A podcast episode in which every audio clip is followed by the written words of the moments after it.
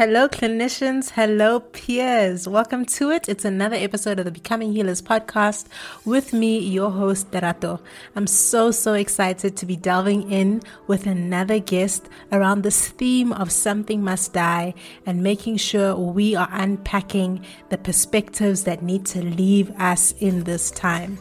If you didn't join us on the first podcast, then I just want to give you a heads up on what's new and what you should become familiar with moving forward. We've introduced two new segments that I hope you absolutely fell in love with. The first is in the beginning of the podcast, before we introduce our guests, we are going to spend some time shouting each other out. That's absolutely right. We're going to give each other shout outs, celebrating each other, providing each other with an atmosphere to build different cultures and build different environments that encourage us to show up in different ways. The second tradition we introduced in that first episode of Becoming Healers was to close each podcast in prayer. I hope it absolutely encouraged you, and I hope you look forward to the end of the podcast where we do the same thing again and encourage each other with prayer. This new method of shouting each other out or this new tradition that we're starting on the podcast of shouting each other out is really simple. If you want to get involved, all you have to do is send me a voice note on the number 066 246 3302. That is 066 Send me a WhatsApp with your shout out to whoever you want to shout out and celebrate and thank. In the first episode, I took time to shout each and every one of you out, just celebrating all the clinicians in South African healthcare who are showing up to do their bit in the midst of great pressure and great turmoil. Last week, I shouted out some newbies, I shouted out the seniors, and I just want to continue on with this tradition of shouting each other out and celebrating people. But we're going to get a bit more specific, and you are the ones who are going to be running this segment of the show. So I'm excited to introduce the first shout out of the Becoming Healers episode from you, my listeners. Here it goes. Hi, guys. My name is Dr. Afolayan, the original boss mom, wife. Yeah. I'd like to send out a shout out to the whole OBS and Gynae department of the Wits circuit. Um, I think what you guys did to celebrate and to honor Dr. Mapela's life was absolutely amazing. Thank you for showing so much love. Thank you for showing so much support to the family and reminding us all that we are all one big family and we lose one, we lose, we all lose together. And my deepest condolences to the ONG team and we love you and uh, rest in perfect peace to Dr. Mapela. Shout out to you. You are an awesome guy and we love you. We miss you. Sharp. Oh man, that was amazing. I absolutely love it. If you want to be a part of this, you know exactly what to do.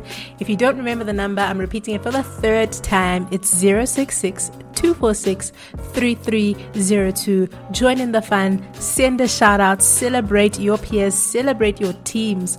You guys are working so hard and you're doing so well, and you deserve to know and to hear when what you are doing is making an impact, not just for the patients that you're serving at the bedside, but for the people who you're making a difference with your team, your peers, and your leaders. All right, awesome. I'm so, so, so excited as well to start off the second episode just by reminding us of the work that we're going to be doing in season two of Becoming Healers. We are on a mission to becoming healers. That is clinicians who are clinically sound, operationally excellent, and who have the power to make a difference at the bedside and beyond. That means we need tools, tools that medical school and other institutions don't necessarily focus on giving us because that's not the primary role of becoming a clinician. But we are appreciating and we are understanding that the healthcare system we have to show up for every single day requires more of us. And this is the space. This is the environment we get to get together and glean from clinicians who are doing it differently, who are moving in a different way, so we can understand what it looks like to show up in the space and be a healer, not just for the bedside or the patients who show themselves to us every day, but for the system and the challenges that we face in it as clinicians as well. And so, with that, I want to first start by just reflecting on our first episode. We were joined by Dr. Randy Lamphel, a passionate doctor who goes by the name of Dr. Motivation on social media. And she told us so much about the personal attributes that she uses on a day to day basis to ensure that she keeps and maintains perspectives that are powerful, not just for her well being, but enable her to show up as a change agent in the space. She said that she has made it a life mission to embed strong foundations and to work hard on personal development so that she can ensure that she's well filled to show up for a space that will constantly take from her, especially as a registrar. We learned a lot about what it looks like to be the type of clinician that knows how to set a boundary, how to say no. And lastly, she reminded us that change is welcome, that you showing up in the space, bringing ideas, bringing passion, bringing something new is so welcome and it's probably needed. She reminded us of her movement, Kingdom Scrubs, where she inscribes scripture verses on her scrubs to remind herself of why she is in the space on a day to day basis. And how when she started doing that, peers started taking it on and it started inspiring people on a day to day basis and opening up opportunities for conversations that wouldn't normally happen in the setting. And she encouraged us all to be the type of people who add value by bringing those new ideas.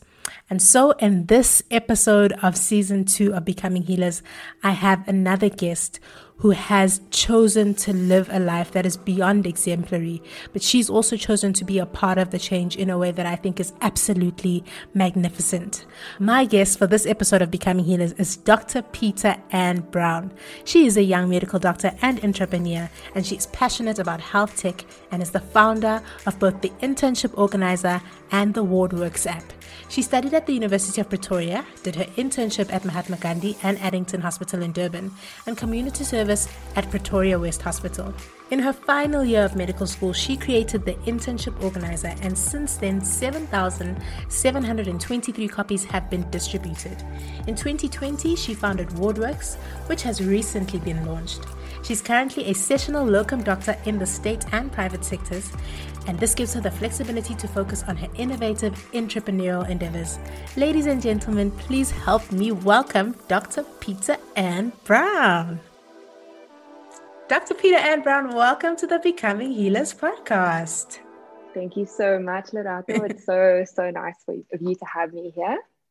I'm so, so excited to have you. And I really just want to kick in and ask you like to be the type of individual who can build a business in your final year of medical school.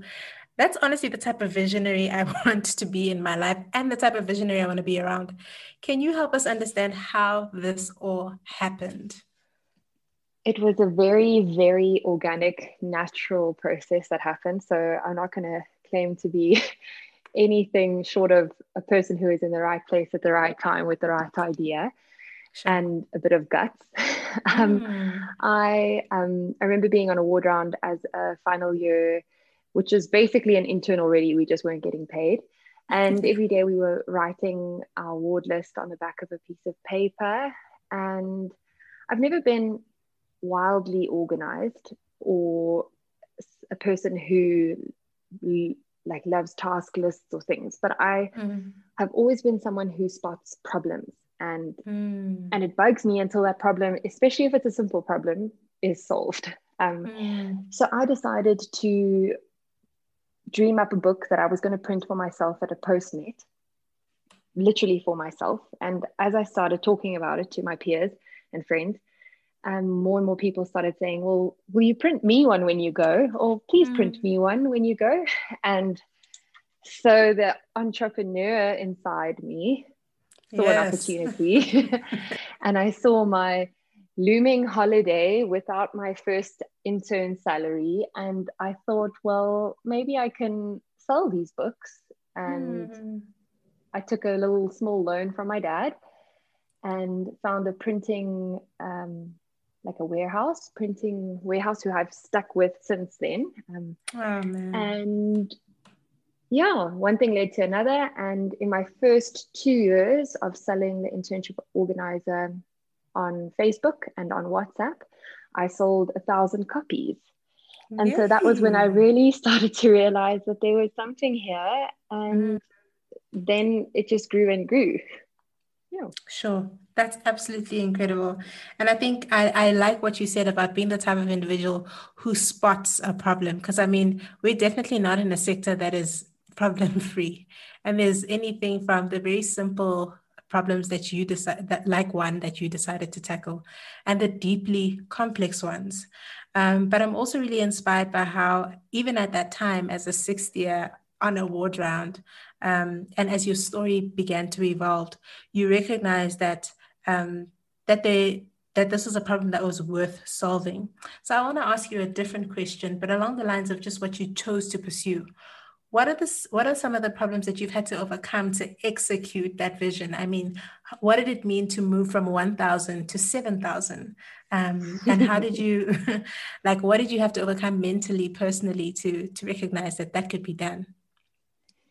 So I would say first and foremost, it would be juggling internship and this passion project of mine mm. and having to make very difficult decisions of whether I was going to continue because all of sure. a sudden communicating with customers, advertising on Facebook, organizing the logistics of the delivery was something I now had to do post call or before mm. work or mm. after work. And it's no secret that internship is draining in itself. And mm. I don't have to elaborate on that. First and foremost, it was a balance issue. Mm. And I guess it was also just pure perseverance because, mm. interestingly enough, in my second year, I sold less copies than in my first year. And I think this has a lot to do with how much time I could spare mm. to, you know, feeding into this project. And it, it, it was only a measure of the fact that there was less of my time and effort and love going into the project. And after I saw those numbers in the second year going down, I I love a challenge. So I thought, well, let's let's let's sit down, let's go back to the drawing board. Mm. Let me list my problems and try and pivot a little bit to see how I can get the book into the hands of every single intern without having to give so much of my time. Mm this concept of am I going to try and sell, sell to 3,000 customers a product that I actually wish I could just give to them because I think it will help them and improve mm. their internship. Mm. And I was in like knee deep in my internship and I knew how horrible it was and I felt I had this opportunity to help. Um, so I feel that persistence really helped and that not will, not willing to give up when it got tough yeah even though during the times that i had no time to do it and sure. so that was when i started to give myself the challenge of getting it into the hands of every intern mm. rather than selling it i wanted to gift it and mm. i put my mm. feelers out and i would say the one lesson that i could teach anybody wanting to do any sort of a project is ask for help ask That's around good, speak to people pick up the phone call people, even if they, you think they're high up in a corporate business and they won't have time Good. for you. Um, because that was the turning point. I put my feelers out. I made a little pitch and I decided to find sponsors, and the sponsors were there. They were like, Yes, Good. this is what we've been waiting for. we so want good. to help interns. We want to help in a sincere way. And so I put two problems together and managed to start giving the book out for free. And that was so rewarding because to mm. give something mm. just brings me so much joy. Giving is so much better than receiving. And in the last three years, every single intern in the country has received one as a result of the sponsorships and advertising that I managed to get by bravely phoning people. Oh man, I'm teary eyed. I'm happy. And there's a segment actually in the beginning of the podcast that we introduced, which is celebrating one another. So I am just applauding and celebrating you for just your courage. You said so, so many things um, while you were speaking that absolutely blew my mind. Um, and one of the things that you spoke about was, you know, that place of pivoting you know in this season of becoming healers we we are trying to focus on enabling clinicians with different perspectives that can add value because currently there's nothing pretty to look at. It all looks like a hot mess. Um, and you spoke about a critical moment where you needed to make the decision to pivot. And part of pivoting is choosing to angle and position yourself to see things differently. Um, and one of the things you spoke about is managing your time. Can you share a little bit more about how that's played out in your life and how how you've benefited from that pivot, and and what sort of were the thoughts or perspective you had to choose or walk away from to continue to live out life the way you saw fit to be able to to do what you've done Hmm. Pivoting is certainly not easy. It feels mm. so scary while you're doing it. You feel like you're changing a whole lot of things.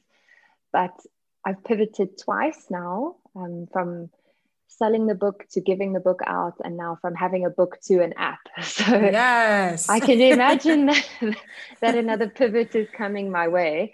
And yeah. let's not ignore the main huge pivot is that being a doctor but also being an entrepreneur which is another right. massive pivot.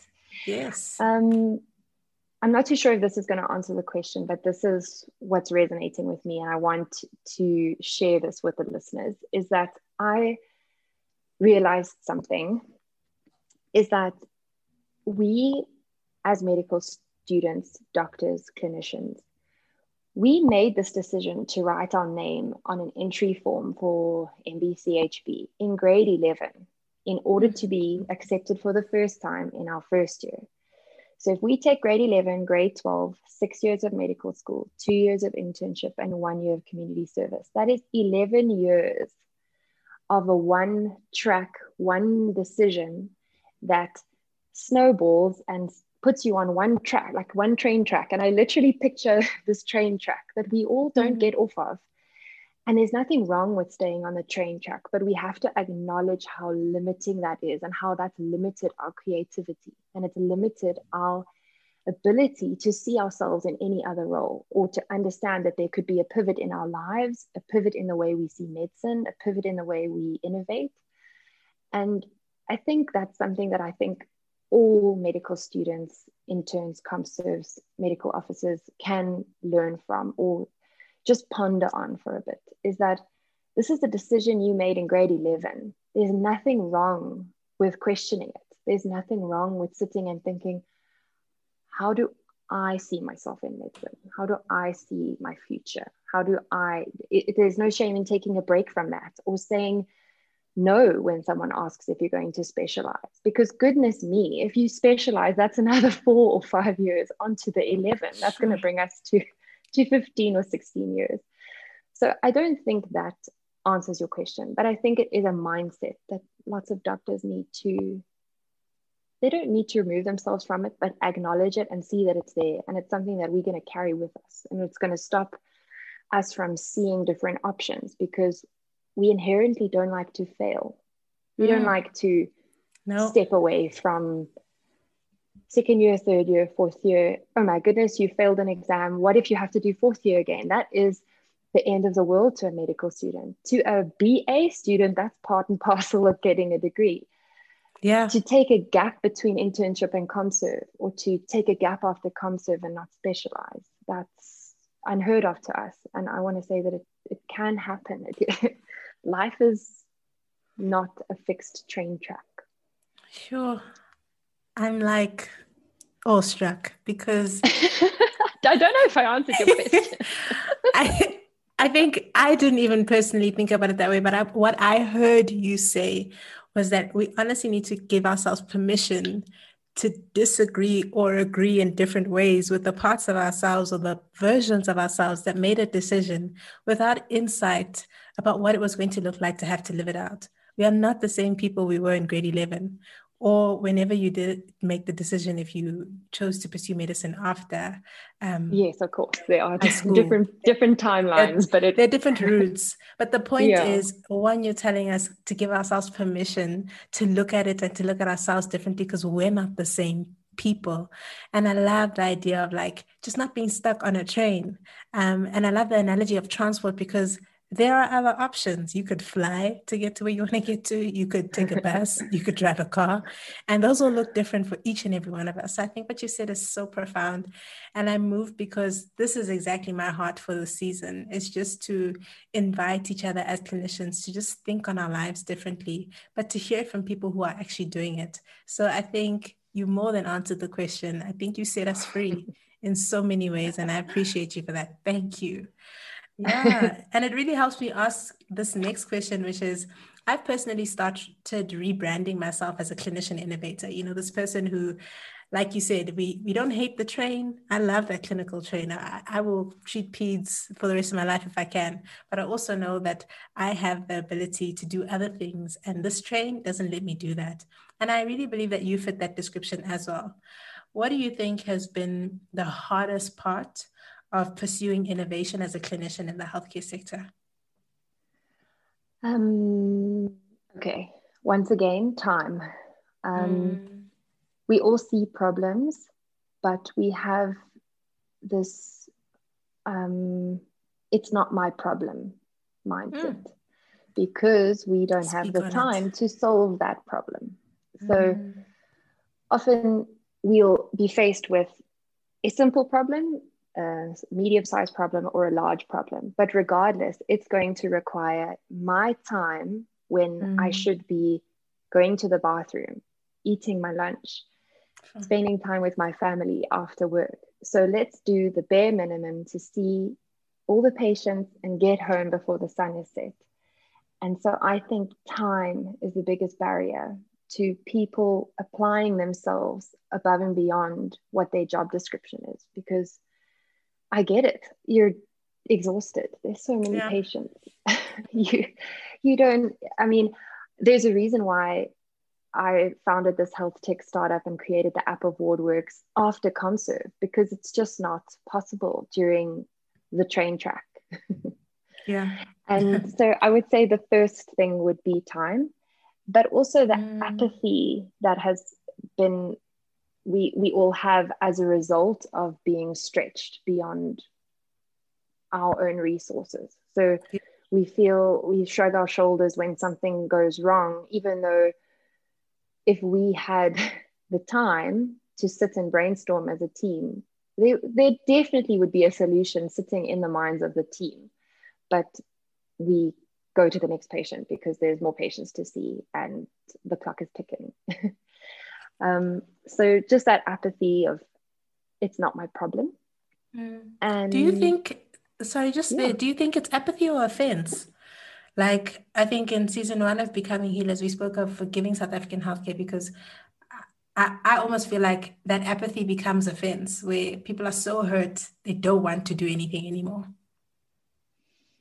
That's a diff that I haven't thought of it that way. That is true. We almost feel like, why? What, yeah. what is the system done for me?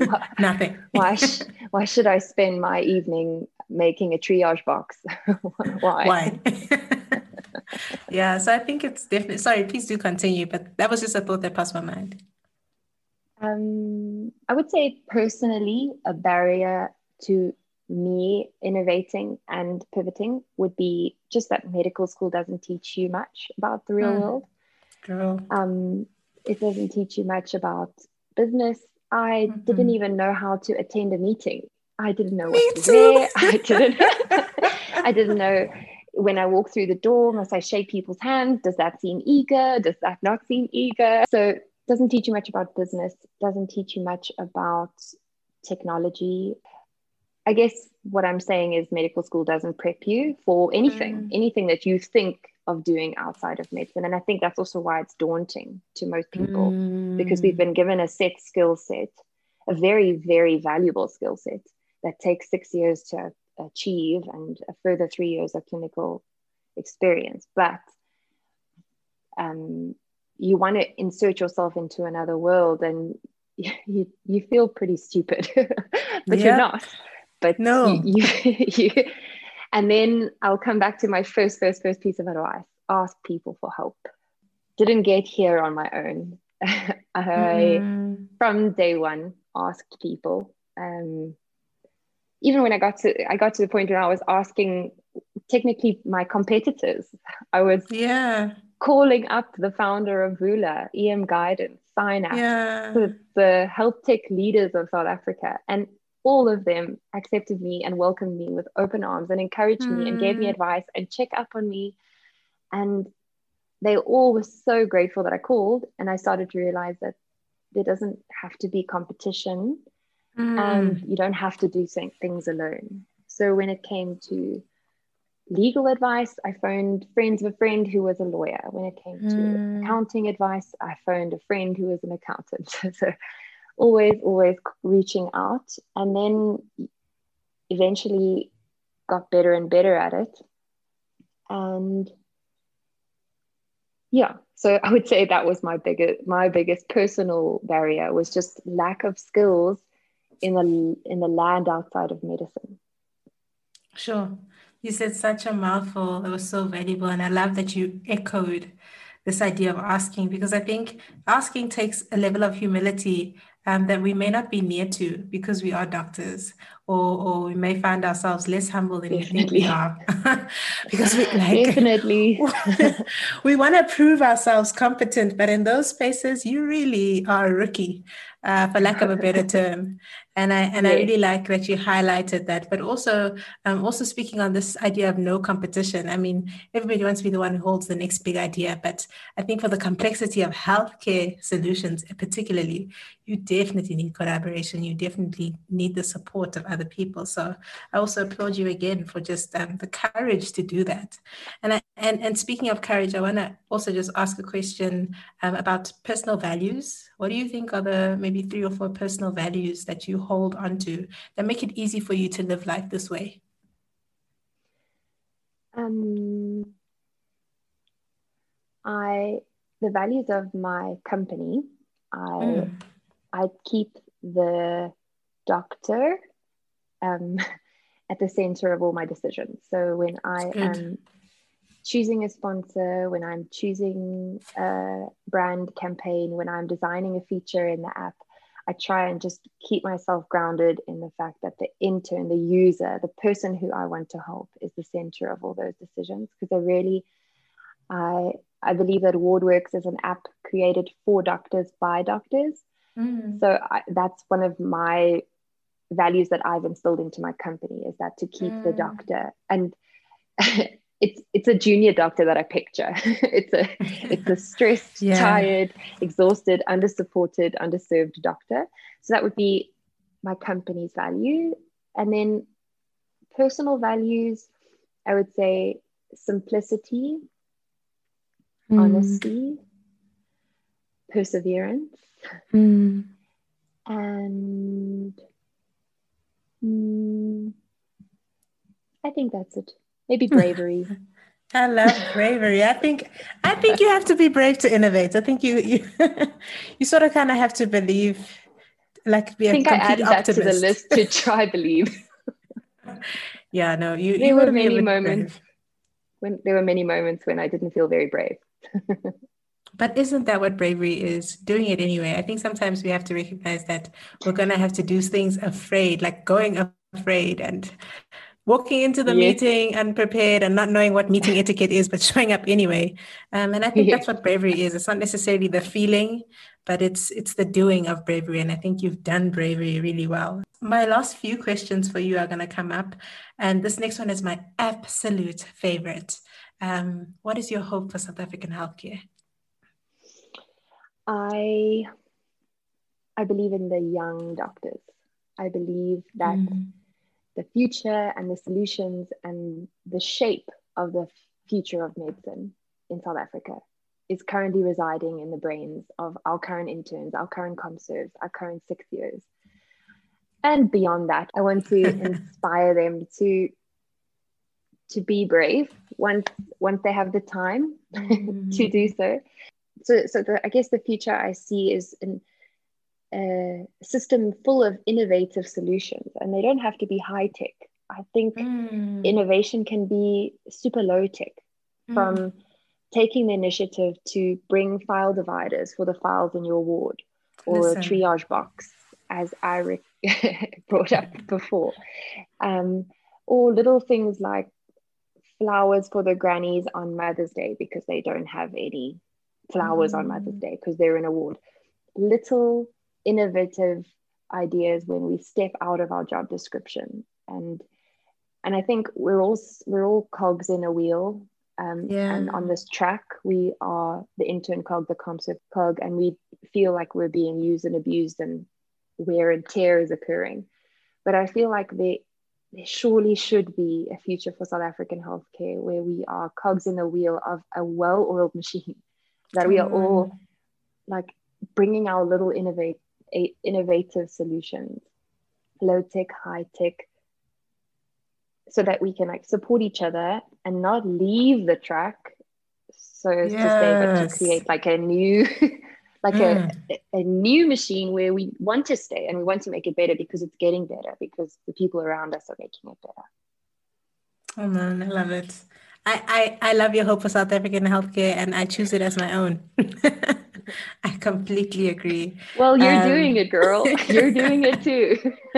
listen, it's about the youth and it has to be about about the people coming up. I, I, think one of my personal convictions is that the privilege of youth is advantage. It has to look better. And if it's not looking better for the people coming after us, then we have not been accountable for our time. So thank you for being accountable for your time in such a way that it is looking better.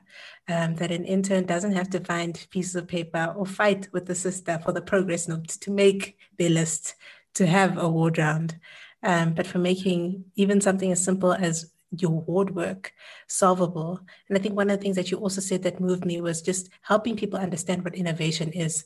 It's like a it's a it's a buzzword now in culture and in business, but innovation is not invention. You know, it's not being the guy who made something we've never seen before. It's reworking the things so that they work for us.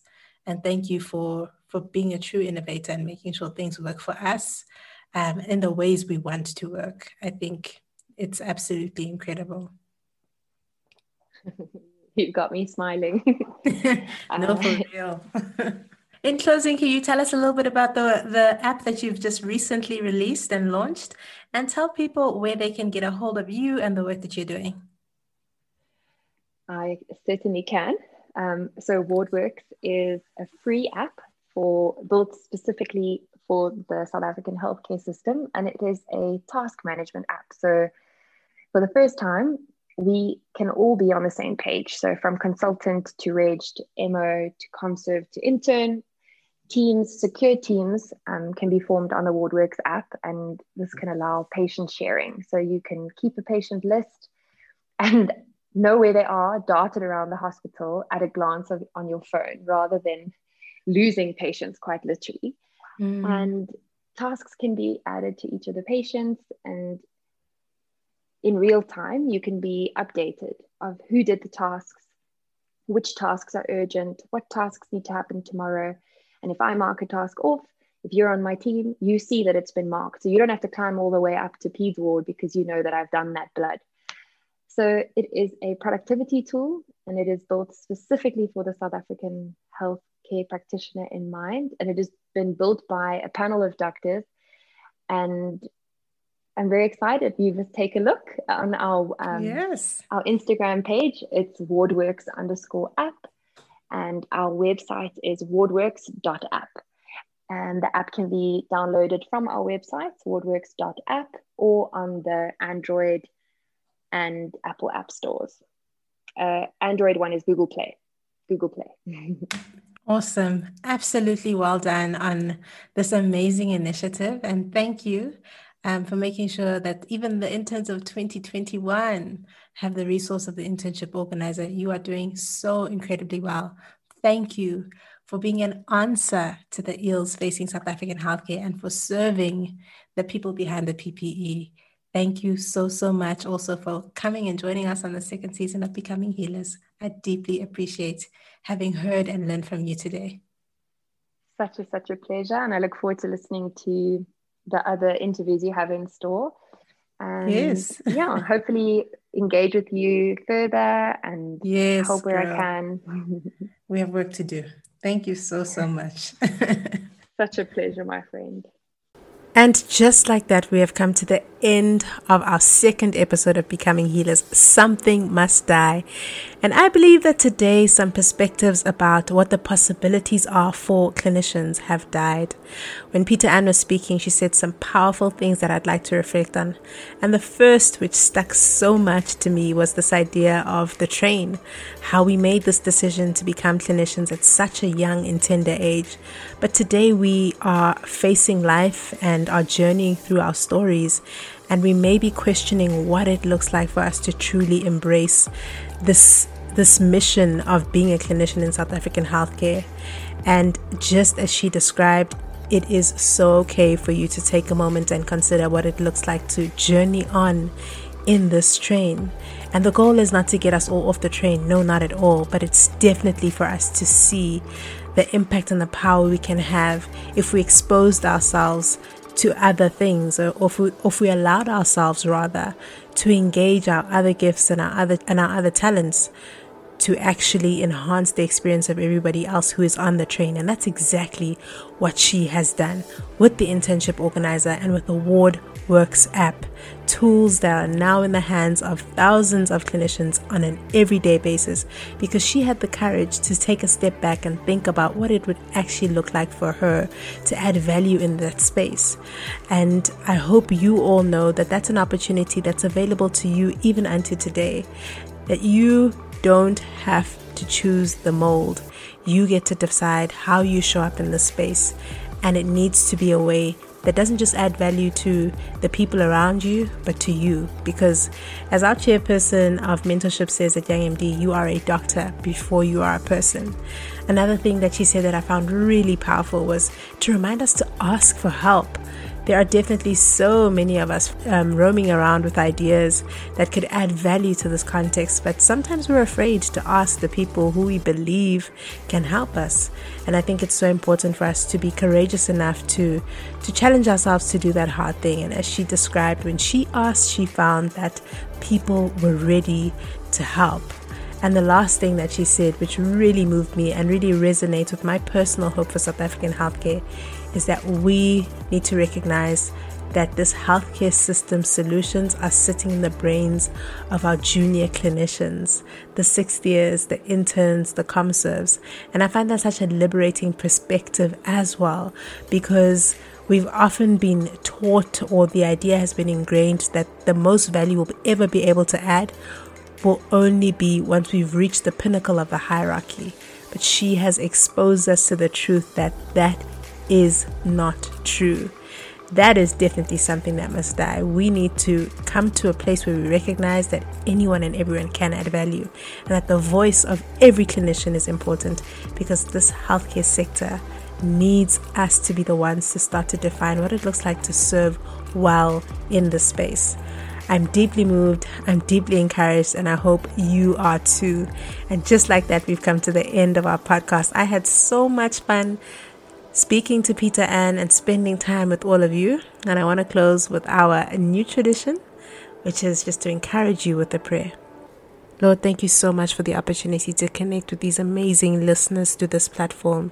Thank you so much that each and every one of them is indeed an answer to the ills facing South African healthcare. For those who feel like that's not their possibility, for those who can't see past the reality of the dysfunction of South African healthcare, I pray for perspective. I pray that you would show them that you have a life planned and prepared for them that adds value to who they are, to the context of their family, and to the society and the world that they live in. Thank you that as they continue to go about their days doing what they need to do here, now, today, in the COVID 19 pandemic, that you would be so kind as to strengthen them, protect their homes, protect their families, protect their bodies, protect their health. We thank you for the work that you are enabling them to do every single day. Thank you that they will do it with sound minds and with courageous hearts and with brave souls. And on the days when it feels like it's harder than it's ever been, I pray that you would be so kind as to lift them up and show up in their context and in their stories in a way that makes it so obvious that you are there to lead and to guide. We thank you for all these things. In Jesus' name, amen. Thank you so much for listening. I'll see you next week. This podcast is proudly brought to you by Young MD. If you wish to be the official sponsor or partner of the Becoming Healers podcast, kindly visit our website at www.youngmd.co.za to find out how you can get in touch.